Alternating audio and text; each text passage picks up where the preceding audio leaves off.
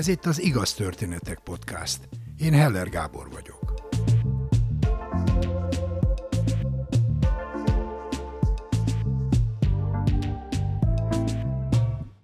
A mai két történetet egy olyan jelenség kapcsolja össze, ami sokunk, talán mindannyiunk életében előfordult már, és utólag sem tudunk rá magyarázatot találni. Sejtések, megérzések.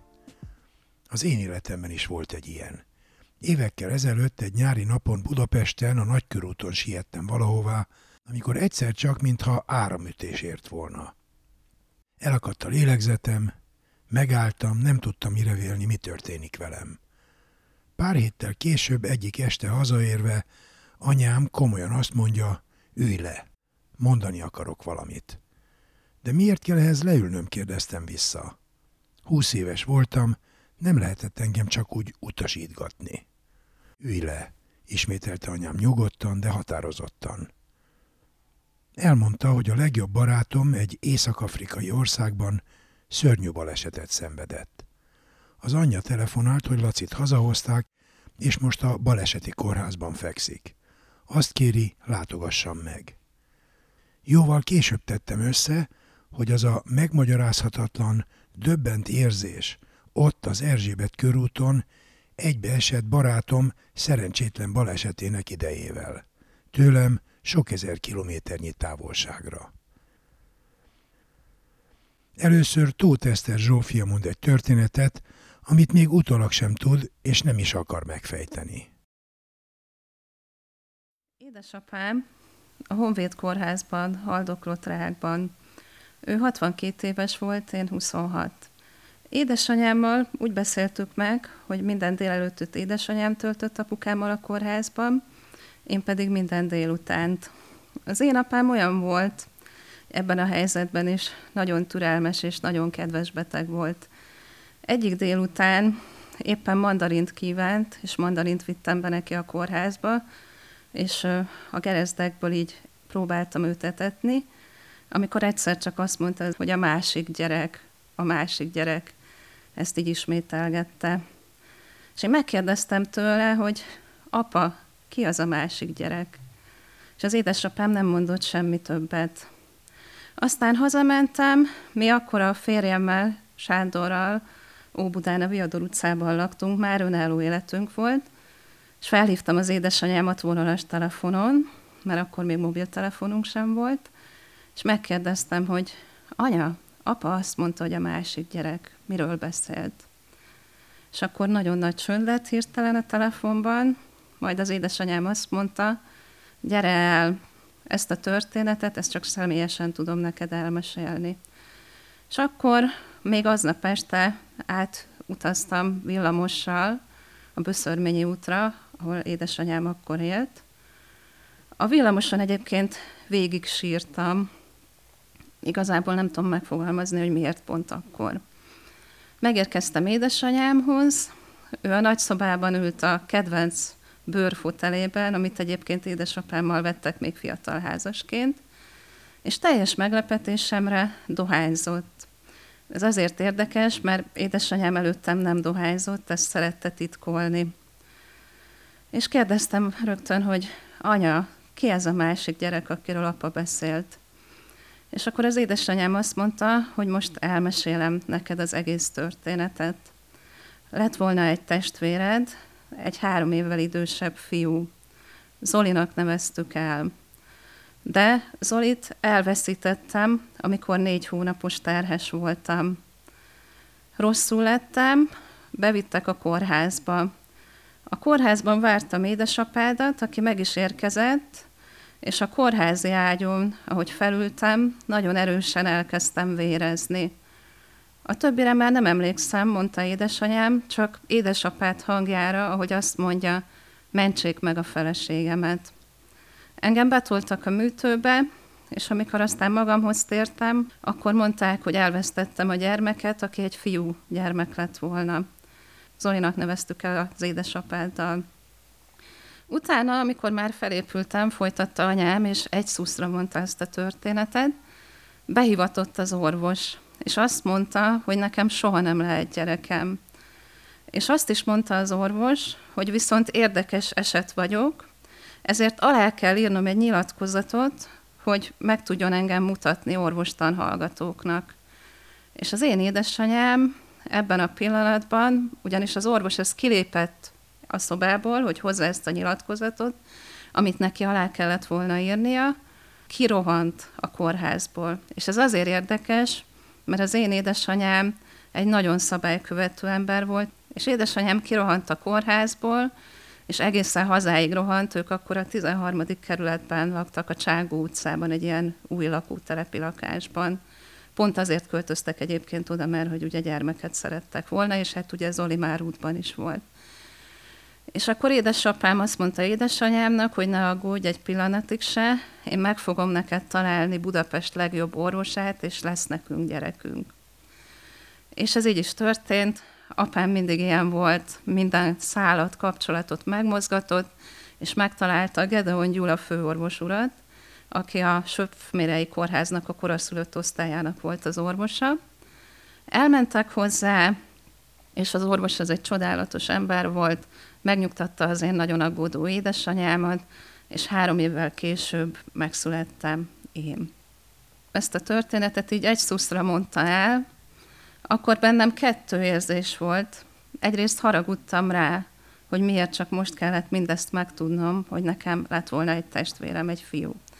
Másrészt viszont egy végtelen, mélységes szeretetet éreztem Zoli iránt, a meg nem született testvérem iránt, ugyanis én egész gyerekkoromban, annak ellenére, hogy nem beszéltek róla, és ez tényleg teljesen tabusítva volt, mindig egy bátyról fantáziáltam, mindig egy három évvel idősebb fiúról, aki külsőre az édesapám gyerekkori képeire hasonlít, és így elképzeltem, hogy majd ha nagy lány leszek, akkor az ő egyik barátja lesz az első szerelmem, és hogy vigyáz rám majd egész életemben. És ahogy édesanyám ezt a történetet így elmesélte, ugye a helyére kerültek a dolgok. És aztán édesapám egy héttel később meghalt, és Sándorral, a férjemmel mi akkor összeházasodtunk, mert mi már akkor gyereket szerettünk volna.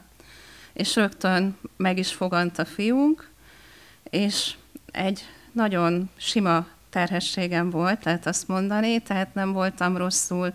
Minden egyes pillanatát élveztem, viszont féltem. És mivel féltem, hogy nehogy megint az megtörténjen, ami az édesanyámmal, főképpen így, hogy fiúgyermeket vártam, kicsit bezárkóztam. Tehát még ugye más várandós asszonyok eljárnak, ugyanúgy élik az életüket, én nem ezt csináltam. Én akkor kutatóintézetben dolgoztam, tehát megtettem azt, hogy nagyon sokat otthon voltam, írtam, megértőek voltak velem. Olyannyira így történt, hogy amikor a terhességem negyedik hónapjában mi elköltöztünk Óbudán, egyébként egy nagyobb lakásba, Lajos utcába, pont ugye a baba miatt, ugyan, ugyanúgy annak idején a szüleim is, engem megkímélt az egész család. Tehát nekem nem kellett részt vennem ebben a költöztetésben, ezt addig én addig is pihenhettem. És hát eltelt így ez a kilenc hónap, gyönyörű volt minden egyes része. És a 39. héten elindult a szülésem, és szintén a Honvéd kórházba mentünk be. Ugye akkor ez apás szülés volt, jött velem a férjem Sándor is, és nagyon nagy szeretettel fordult felém a vajúdás alatt, és kérdezte, hogy mit segíthet, hogy megmasszírozza a hátamat, vagy mi esne jól, megfogja a kezemet, vagy megsimogassa az arcomat. És én azt mondtam neki, én magam is meglepődtem egyébként, mert én nem vagyok ilyen, hogy hagyjál békén. És elkezdtem befele figyelni, és be, ahogy befele figyeltem, miközben ugye a fiam jött a világra, egyszer csak megjelent előttem az édesapám és Zoli, a meg nem született testvérem együtt. És olyan volt, mintha ez a két szellem alak ott állt volna az ágyam mellett, és kedvesen és szeretettel ilyen néztek rám, és biztattak, és akkor én így hozzájuk fohászkodtam, és azt kértem, hogy apa, Zoli, segítsetek, hogy egészséges gyermekem szülessem egy csoda volt, mert a fiam kettő óra alatt megszületett. És ma is úgy emlékszem a magára szülésre is vissza, hogy, hogy jó volt. Egyszerűen, ahogy így jött ki a világra, törte ki magát, és megszületett a fiam egy gyönyörű 3400 grammos, 54 centis, vasgyúró gyerek, gyönyörű fekete hajjal, és ahogy először rám nézett, abban benne volt a világ minden bölcsessége. És olyan boldogságot én azóta sem éreztem. Viszont ami fontos, és egy előjel volt, hogy sajnos a mi házasságunk tönkrement, és amikor a fiunk, Sándor szintén két éves volt, akkor mi elváltunk. És valószínű, hogy valamit már érezhettem, és azért az édesapám és Zoli jelent meg nekem segítő szellemalakokként a szülés alatt. De nem bánom egyáltalán, és nem is kerestem úgy ennek a magyarázatát, inkább hálás vagyok mindkettőjüknek, hogy ott voltak velem és segítettek, és azóta is ezt egész életemben érzem, és mindig ketten jönnek ők segíteni nekem. A fiam, Sándor, 18 éves, egy nagyon csodálatos klassz ember lett belőle, jogi egyetemre készül, japánul tanul, és amikor a szép felnőtt fiatal arcára nézek, nagyon sokszor az édesapám vonásait is látom benne, mintha így is segítene bennünket a mindennapokban. Ami érdekes még, hogy engem ez a földön túli élmény sem tett sem hívő, sem az ezotériára nyitott emberré, viszont így sokkal nyitottabb tudok lenni az iránt, hogyha más hasonló tapasztalatát elmeséli, és nem zárkózom el az ilyen típusú élményeknek a meghallgatásától és megértésétől.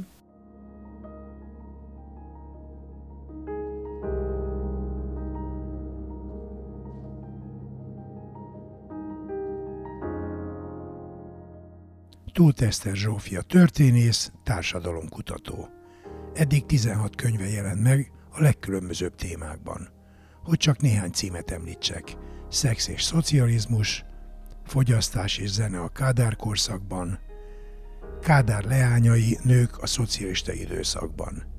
Nemrég jelent meg első novellás kötete Apa történetek címmel. A most következő történetben egy főiskolai hallgató megsejt egy világtörténelmi fordulatot, évekkel megelőzve a szakértőket, politikusokat, történészeket. Kis Ervin Egon emlékszik vissza a 35 évvel ezelőtt történtekre.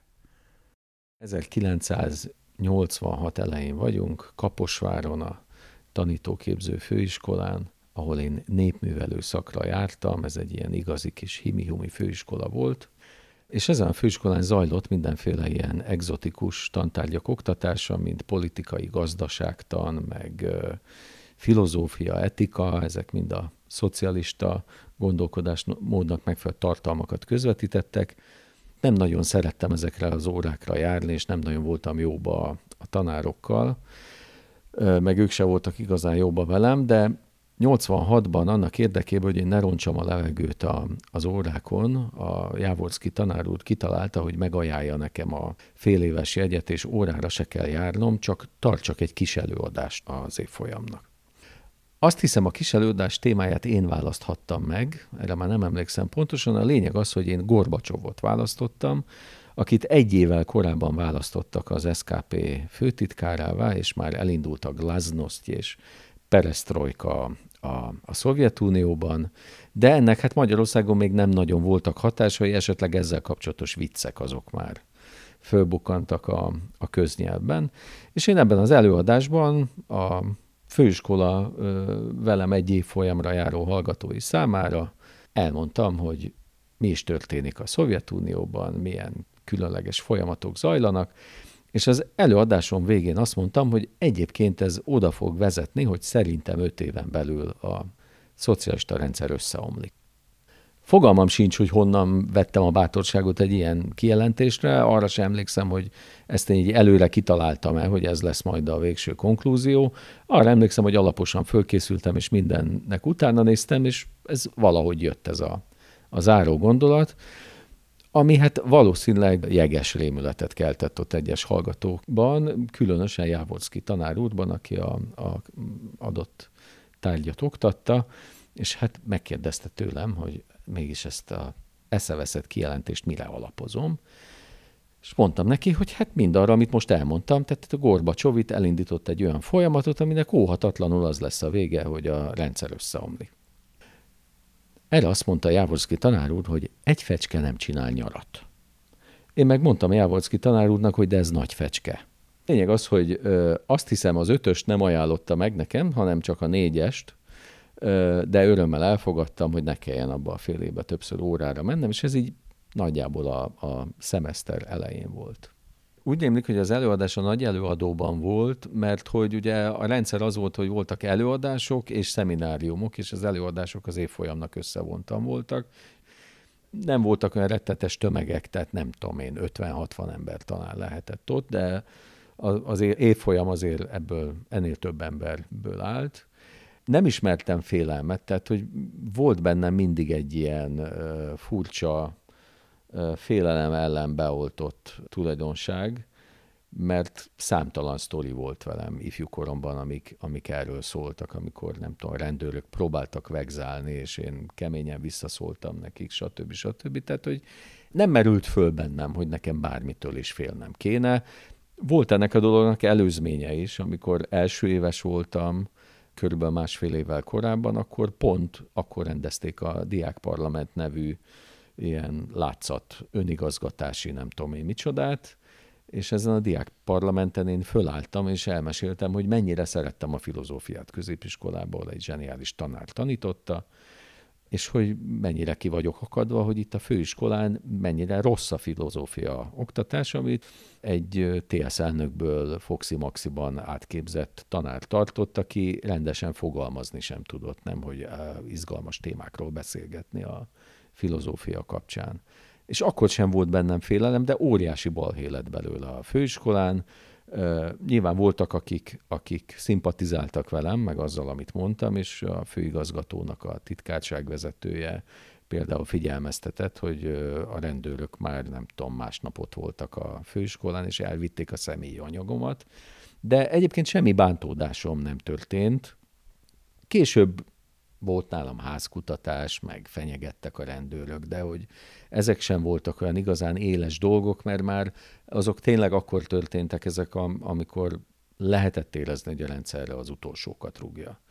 De 85-86 körül egy ilyen 20 éves ö, ö, hülye gyerek ott ilyen kemény dolgokat mond, egy főiskolai parlamenti ülésen, vagy egy diákparlamenti ülésen, vagy egy főiskolai előadáson, ezért ez nem volt annyira éles dolog. Valószínűleg racionálisan sem kellett félni tőle. Plusz arra is rájöttem egyébként egy idő után, hogy ha az ember nem mutat félelmet, akkor azok, akik fenyegetik, azok elgondolkoznak rajta, hogy lehet, hogy ez az ember azért nem fél, mert egy nálunk is erősebb támogatója van, és még nekünk lehet bajunk abból, hogy őt piszkáljuk. Tehát a szocializmusban így, így működtek a dolgok, de lehet, hogy nem csak a szocializmusban.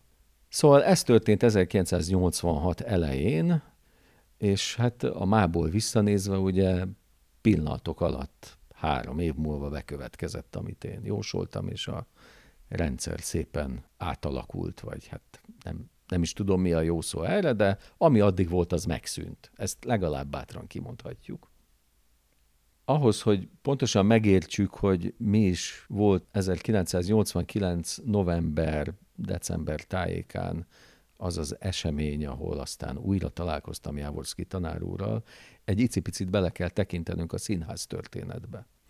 A magyar színház történet ben különleges szerepet tölt be a Kaposvári Csiki Gergely Színház, ami egyébként az elsődleges oka volt annak, hogy én Kaposvárra mentem főiskolára, hogy ott legyek a színház közelében, akkor már teljesen színházbolond voltam, és egyébként 28 éven át volt bérletem Kaposvárra, és még Budapestről is éveken keresztül minden hónapban jártam le a családommal együtt bemutatókat nézni. Szóval a Kaposvári Színház egy nagyon különleges szerepet töltött be a magyar színház történetbe, és ezen belül is volt egy nagyon híres és kiemelkedő előadás, a Márá halála, amit 1981-ben mutattak be Ács János rendezésében. Mindenki tudta, hogy ez az előadás nem Máráról és nem a francia forradalomról szól, hanem 1956-ról és Magyarországról egy bolondokházi színház a színházban sztoriba beleoltva. Akinek esetleg ez mégsem volt teljesen világos, hogy miről van szó, annak a szájába volt rágva a zárókép, amikor is Máté Gábor az akkor rendkívül fiatal, vadi kezdő színész. A kezében egy kockakővel állva zokog a halott emberek fölött állva, és a háttérben a Korvin köz fotója látható. 1981-ben így mutatták be Kaposváron a darabot, és senki nem beszélt arról, hogy mi látszik azon a fotón, de aki esetleg nem tudta, annak megmondta a szomszédja. Tehát ez egy nagyon-nagyon kemény és híres előadás volt, amit csak azért nem tudtak betiltani, mert amire észrevették Budapesten, hogy mi történik, addigra már megnyerte a Belgrádi Nemzetközi Színházi Találkozót, és a híre lett az előadásnak, hogy egyszer nem lehetett eltüntetni. Szóval a Mára halála emiatt egy ikonikus előadás volt, egyébként a vidéki színházak történetében teljesen páratlanul több, több mint százszor játszották el, általában 20-30-szor megy egy vidéki előadás, tehát ez bérleten kívül nagyon sokszor játszották el, és a parkoló, a Kaposvári Színház parkolója esténként rendszeresen megtelt budapesti autókkal, mert Budapestről meg az ország minden tájról mentek oda az emberek megnézni ezt az előadást, és egyébként én is négyszer láttam abban az időben. 1989. november végén a rendszerváltás folyamatában, ugye még a még az első szabad választás nem történt meg, már, már köztársaság voltunk, még nem volt teljesen lebontva az előző hatalom, és még nem volt meg az új, és nagy eufóriában voltunk, és ez alkalomból elővették újra a Márá halálát, az eredeti szereplőgárdával, hát ugye nem volt nagyon messze a időben, pláne, hogy éveken keresztül újra és újra játszották, de azért pár év eltelt, hogy és a magyar televízió fel is vette ezt az előadást akkor, és hát ez egy ilyen egészen különös hangulatú előadás volt. Tehát, hogy különös volt a közönség, oda jött mindenki, aki számított a városból, meg Budapestről, és, és ez egy nagy esemény volt, hogy a Márá halála immár szabadon mondja el azt, amit elmondott 81-ben is, de, de most már valahogy másképp fogjuk nézni. Tehát, hogy ez egy különös élmény volt. És az előadás szünetében vagy a végén, amikor állok föl a székemről és megyek kifelé, akkor veszem észre, hogy mit tesz Isten, hát mögöttem Jávorszki tanár úr ült. Hát ugye én akkor már rég nem voltam főiskolás, Jávorszki tanár úrral nem nagyon találkoztam valószínűleg azóta az előadás óta, tehát távol kerültünk egymástól, meg hát ugye közben lezajlott az, amit én akkor bátran neki megjósoltam, tehát ez egy érdekes pillanat volt a kettőnk találkozása, mosolyogva rám nézett, kezet nyújtott, köszönt, hogy jó napot kívánok. És ugye valószínűleg ebben a mosolyban benne volt egy kis reflexió is, hogy ő is érezte, hogy hát uh, ahol most vagyunk, ez a pillanat, ez a történelmi pillanat, és ez az előadás, ez így valahogy érdekes a mi kettőnk kapcsolata szempontjából. De én ráerősítve erre az ő reflexióra, vagy a mosolyra, visszaköszöntem neki, és csak ennyit mondtam, hogy na, tanár úr, nagy volt az a fecske. Ebben a történetben egyébként azt hiszem, az az érdekes, hogy, hogy ami megjelenik benne, az valójában az intuíció, vagy az intuícióra való képesség. Azóta tudom azt, sok emberrel beszélgetve, és a témában sok könyvet, meg cikket elolvasva, a vezető értelmiségből a 80-as évek közepén gyakorlatilag senki nem gondolta, hogy a rendszer véget érhet valaha, és senki nem gondolta azt, hogy amit Gorbacsov elindított, az egy összeomláshoz, vagy a rendszer megszűnéséhez fog vezetni, amikor ez a bizonyos előadás volt, akkor még nem volt MDF, nem volt Fidesz, nem, tehát nem, nem voltak ezek a mozgalmak, még, még nem indultak be, előtte voltunk annak a pillanatnak, és mégis nekem jött egy ilyen intuíció, hogy azt mondtam, hogy ez a rendszer összeomlásához fog vezetni.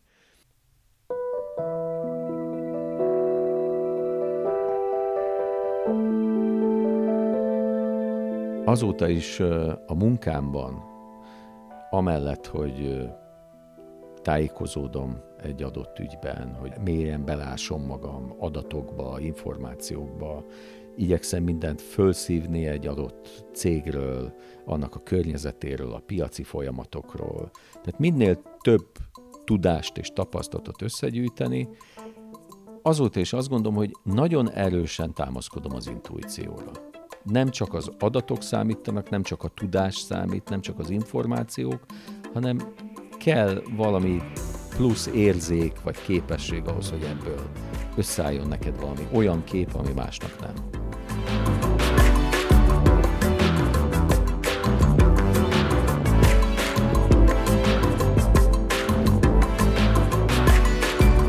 Kis Ervin Egon pályáját újságíróként és szerkesztő riporterként kezdte a Magyar Televízióban és a Kossuth Rádióban. De nem csak a 80-as évek közepén érezte meg az idők szelét, hanem a 90-es évek végén is. 1999-ben megalapította az első hazai webshopot. Ma főleg tanácsadással foglalkozik. Legnagyobb sikerének a népszerű számlász.hu fejlesztését tartja, ahol máig stratégiai tanácsadó. Szakmai sikerei mellett három lányára és egy lányunokájára a legbüszkébb.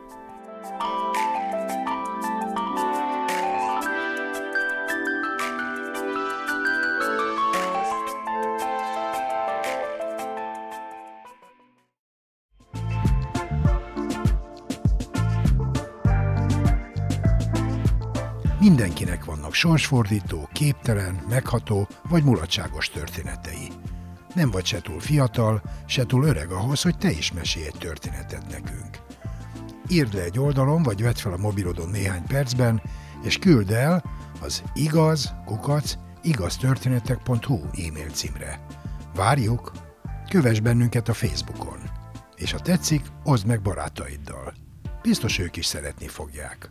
Ha nem szeretnél elszalasztani egy epizódot sem, iratkozz fel az Igaz Történetek podcastra kedvenc lejátszódban.